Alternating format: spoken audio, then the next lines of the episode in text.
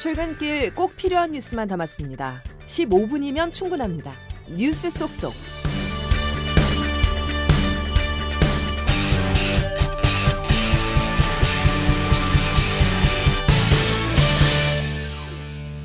(2월 23일) 금요일 CBS 아침 뉴스는 밤사이 뉴욕 증시에서 다우 지수가 3만 9천 선을 첫 돌파에 마감하고 S&P 500도 사상 최고를 기록했다는 소식으로 시작합니다. 일본 증시도 어제 34년 만에 종전 최고치를 갈아치웠는데 미 반도체 기업 엔비디아의 깜짝 실적 발표로 AI와 반도체 관련 종목들이 랠리를 펼쳤습니다. 변희철 기자입니다. 오늘 새벽 뉴욕 증시에서 엔비디아는 16.4% 급등했습니다. 어제 나온 깜짝 실적이 동력이 됐습니다. AI 열풍의 최대 수혜자로 꼽히는 엔비디아는 지난해 4분기 매출과 순이익이 전문가들의 예상을 크게 뛰어넘는 221억 달러와 123억 달러를 기록했습니다. 엔비디아의 영향으로 다른 반도체 관련주들도 급등하면서 미 증시를 대표하는 S&P 500 지수는 2.11% 오른 5,087로 역대 최고치를 기록했습니다. 다우지수 역시 사상 처음으로 3만 9천 선을 넘었습니다. 일본 증시도 전방위적인 인공지능 확산에 힘입은 반도체 산업 호황 기대감에 크게 오르며 사상 최고치를 경신했습니다. 니케이 지수는 어제 3만 9,098로 거래를 마쳐 거품 경제 붕괴 직전인 1989년 12월 29일 기록한 종전 최고치를 갈아치웠습니다. 대만 반도체 기업 TSMC가 일본에 지은 공장이 내일 문을 열고 미국 인텔도 올해 말 1.8 나노미터급 주문형 반도체 양산을 발표하는 등 반도체 재건을 위한 미국과 일본의 발걸음도 빨라지고 있습니다. CBS 뉴스 변희철입니다. 들으신 것처럼 일본 니케이 지수가 버블 고점을 돌파한 데는 AI와 반도체주의 영향이 큽니다. 일본은 최근 대규모 정부 보조금을 앞세워 글로벌 반도체 시장에서 존재감을 드러내고 있는데요. 장성주 기자가 보도합니다. 글로벌 반도체 위탁 생산 1위인 대만 기업 TSMC는 내일 일본 구마모토 현에 1공장 준공식을 엽니다. 올해 말에는 2공장을 착공하고 3공장 건설도 검토하고 있습니다. 1공장 건설에 든 비용만 1조 1천억엔, 우리 돈 10조 원에 달합니다. 이렇게 대규모 투자를 한 배경엔 일본 정부의 보조금이 있습니다. 일본은 TSMC 1공장 투자금의 40%가 넘는 4조 2,300억 원을 지원하고 이 공장은 투자금 18조 원 가운데 8조 원을 지급할 예정입니다. 일본 보조금의 핵심은 현금으로 선지급한다는 겁니다. 최근 품귀 현상이 빚어진 반도체 장비를 사려면 구입 비용의 80% 이상을 선지급해야 하는 상황을 활용해 일본 정부가 투자를 유치했다는 평가입니다. 한국 반도체 디스플레이 기술학회 박재근 회장입니다. 이 반도체를 활용한 그 4차 산업혁명 산업 분야를 일본에서 다른 나라에 뒤처지지 않고 리더십을 가져가겠다는 그런 음. 의지가 포함되어 있기 때문에 한편 이런 분위기 속에 카메라 이미지 센서 반도체 시장 1위인 소니가 지난해 1999년 이후 24년 만에 처음으로 삼성전자의 영업이익을 넘어섰습니다. CBS 뉴스 장성주입니다. 오늘로 나흘째입니다. 병원을 떠난 전공인은 8,000명을 넘어섰고 정부는 보건의료 재난 위기 경보를 심각 단계로 높였습니다. 이준규 기자입니다. 보건복지부는 어제 박민수 제2차관의 주재로 열린 위기평가회의에서 보건의료 재난위기 경보를 경계 단계에서 심각 단계로 상향하기로 결정했습니다. 보건의료 위기 단계는 총 4단계로 구성되어 있는데 이 중 심각 단계는 가장 높은 수준입니다. 어젯밤 10시 기준 주요 수련병원 100곳에서는 전공이 9,275명의 사직서를 제출했고 이 중 실제로 근무지를 이탈한 인원은 8,024명으로 집계됐습니다. 이는 전체 전공의 기준 각각 74.4%와 64.4%에 달하는 수준으로 병원마다 많게는 절반 가까이 수술을 줄이고 있고 의료진 부족으로 이른바 응급실 뺑뺑이 사례가 속출하고 있습니다. 미복귀자에 대한 의사면허 정지와 주동자 구속 수사 등 정부의 강도 높은 대응에도 불구하고 의사들의 반발 수위는 낮아지지 않는 모양새입니다. 주수호 의사협회 비상대책위원회 언론홍보위원장은 환자의 생명과 건강을 볼모로 이번 사태를 벌인 것은 의사가 아니라 정부라고 비난했습니다. 정부는 위기대응 체제를 복지부 중심의 중앙사고수습본부에서 범정부 차원인 중앙재난안전대책본부로 격상하고 오늘 한덕수 국무총리 주재로 회의를 열 예정입니다. CBS 뉴스 이준규입니다. 이렇게 의료계 집단 행동이 길어지면서 중증 환자들의 근심은 커져만 갑니다. 특히 지방에서 올라와 병원 근처에 이른바 환자방에 사는 이들은 진료 일정이 밀릴 때마다 피가 마르는 심정이라고 말합니다. 박희영 기자가 보도합니다. 전립선암 사기 진단을 받은 70대 아버지를 모시고 삼성 서울병원 암센터를 찾은 황수경 씨. 얼마 전 월세 200만 원을 내고 이른바 환자방을 구했습니다. 대학병원에서 치료받으러 지방에서 온 환자가 병원 근처에 단기로 빌리는 환자방. 사정이 급한 데다 항암 치료로 면역력이 약해져서 깔끔한 방을 구하려면 한 달에 1, 200만 원씩 내야 합니다. 비싼 월세까지 내며 겨우 숙소를 구했는데 이번 의료계 집단 행동으로 진료 일정이 자꾸 밀리니 황 씨 가족들은 초조하기만 합니다. 암 환자 보호자 황수경 씨입니다. 진료 과정이 어떻게든 잘 되고 있는지 들으셔야 되는데 이틀 연기됐다니까. 이처럼 진료를 받지 못한 환자들이 귀향하면서 방주인이나 중개사들은 환자방이 텅텅 빌 정도라고 말합니다. 파업 때문에 수술이 좀 미뤄지고 그래가지고 단기방이 좀 몇 개 나와 있다 하더라고. 환자방 그 저기 텅텅 비었어요. 파업 중이라 아, 공실이 지금 많이. 수백만 원의 월세를 내고 환자방에 더 머물거나 치료를 포기하고 집으로 돌아가는 양자 태기를 강요받는 환자들. 소람 투병 중인 아내를 돌보는 80대 A씨는 하루빨리 의사들이 돌아와 달라고 호소합니다. 나이가 들어가서 힘드니까 절대서 의사들이 지기들만 묻고 살라고 파업한 것이 그건 아닙니까? CBS 뉴스 박형입니다. 정치권 소식으로 이어갑니다. 민주당 공천은 잡음이 끊이질 않고 있습니다. 컷오프된 현역 의원들이 이재명 대표를 거세게 비판했고 이재명 대표는 사퇴론을 일축했습니다. 보도에 허지원 기자입니다.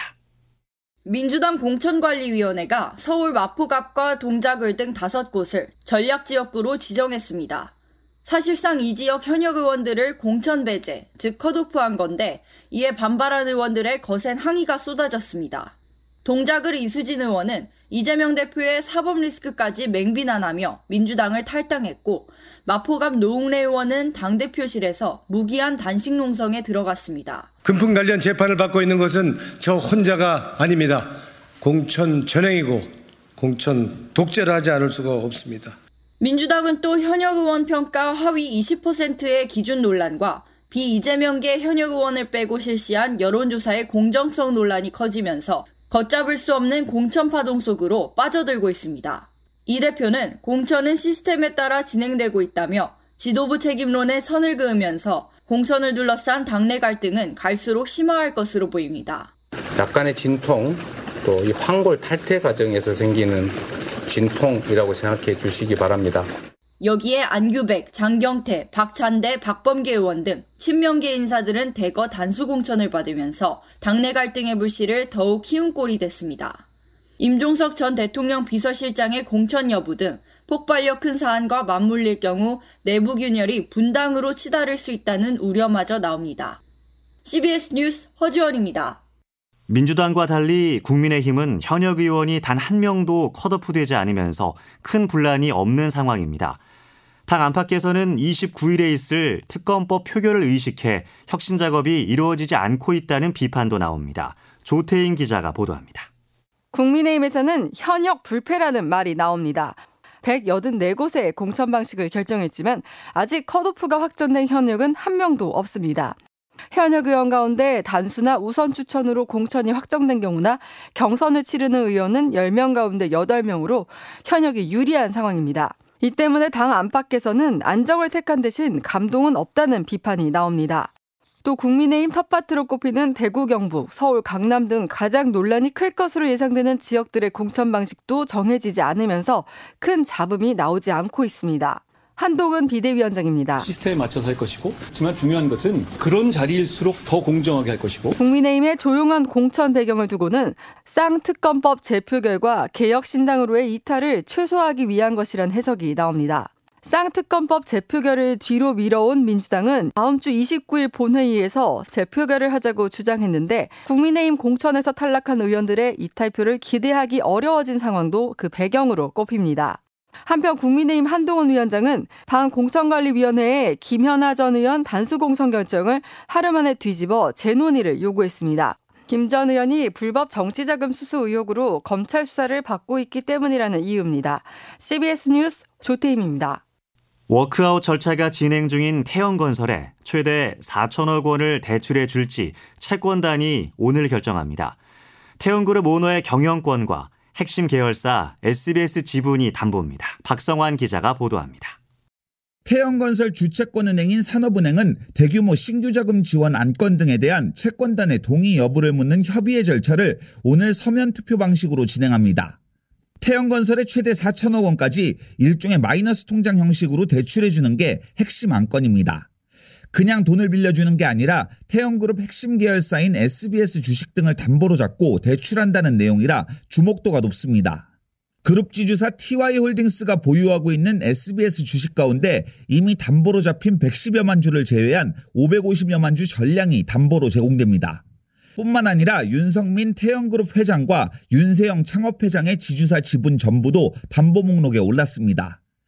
워크아웃 개시 후 자구 노력에도 불구하고 자금 부족 상황이 생기면 핵심 자산을 담보로 내놓겠다는 윤 창업 회장의 과거 약속이 안건 가결 시 현실화되는 겁니다. 부족할 경우에는 지주회사인 TY홀딩스와 SBS 주식도 담보로 해서 태영건설을 꼭 살려내겠습니다.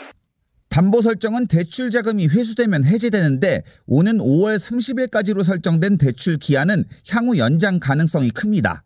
그룹 자산 매각 과정에서 예상보다 오랜 시간이 걸리면서 태영건설 상황이 보다 악화될 수 있다는 판단하에 이뤄지는 이번 투표 결과는 이르면 오늘 오후에 나올 것으로 예상됩니다. CBS 뉴스 박성환입니다. 정부가 5년간 4조 원 이상을 원전 연구 개발에 투입합니다. 윤석열 대통령은 어제 경남 창원에서 열린 민생 토론회에서 원전이 곧 민생이라며 3조 3천억 원 규모의 원전 일감과 1조 원 규모의 특별 금융을 지원하겠다고 밝혔습니다.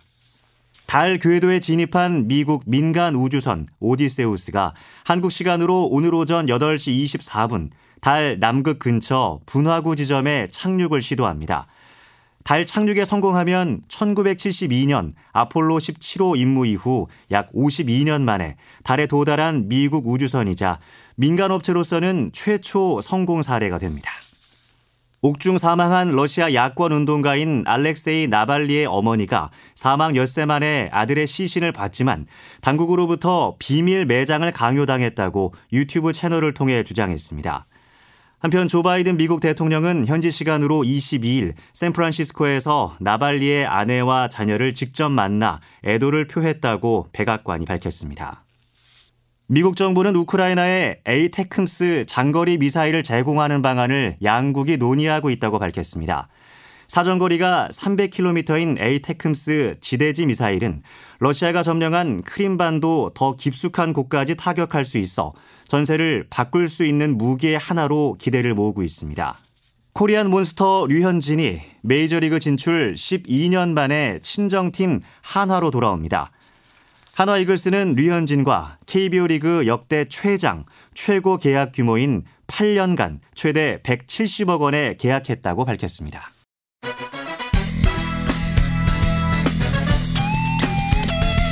출근길 15분 뉴스 브리핑. CBS 아침 뉴스. 이어서 자세한 날씨를 기상청 이수경 리포터가 전해드립니다. 네, 오늘 서울과 경기 지역은 구름만 끼겠지만 산발적으로 눈이나 비가 더 지나는 곳이 있겠습니다. 아침까지 강원도와 충청권, 호남 지방과 경북 북동 산간, 경상 동해안에는 5mm 안팎의 비나 1에서 5cm 정도의 눈이 더 내릴 것으로 보이는데요. 이 밖에 제주도는 모레까지 간간히 비가 내리는 날씨를 보이겠습니다. 대설 주의보가 내려진 제주 산간은 최고 10cm 안팎의 눈이 더 지날 것으로 보이는데요. 전국적으로 그동안 내린 눈으로 인해 이 빙판길을 이룬 곳이 있어서 오늘도 교통 안전에 유의를 하시기 바랍니다. 아침 기온 어제보다 조금 더 떨어져 날씨가 꽤 쌀쌀한데요. 파주 영하 4도, 서울 영하 1도, 대전 영상 1도를 나타내고 있습니다. 낮 기온 어제보다 높지만 예년 이맘때 기온을 밑돌겠는데요. 강릉의 낮 기온이 3도, 서울과 광주, 대구 7도, 대전과 부산은 8도가 예상됩니다. 주말인 내일과 모레 대부분의 내륙 지방은 비나 눈 소식이 없지만 제주도와 전남 지역은 비가 예상되고 있는데요. 따라서 정월 대보름인 내일은 중부 일부 지역에서만 구름 사이로 달맞이가 가능할 것으로 예상됩니다. 날씨였습니다. 금요일 CBS 아침 뉴스를 마칩니다. 함께해 주신 여러분 고맙습니다.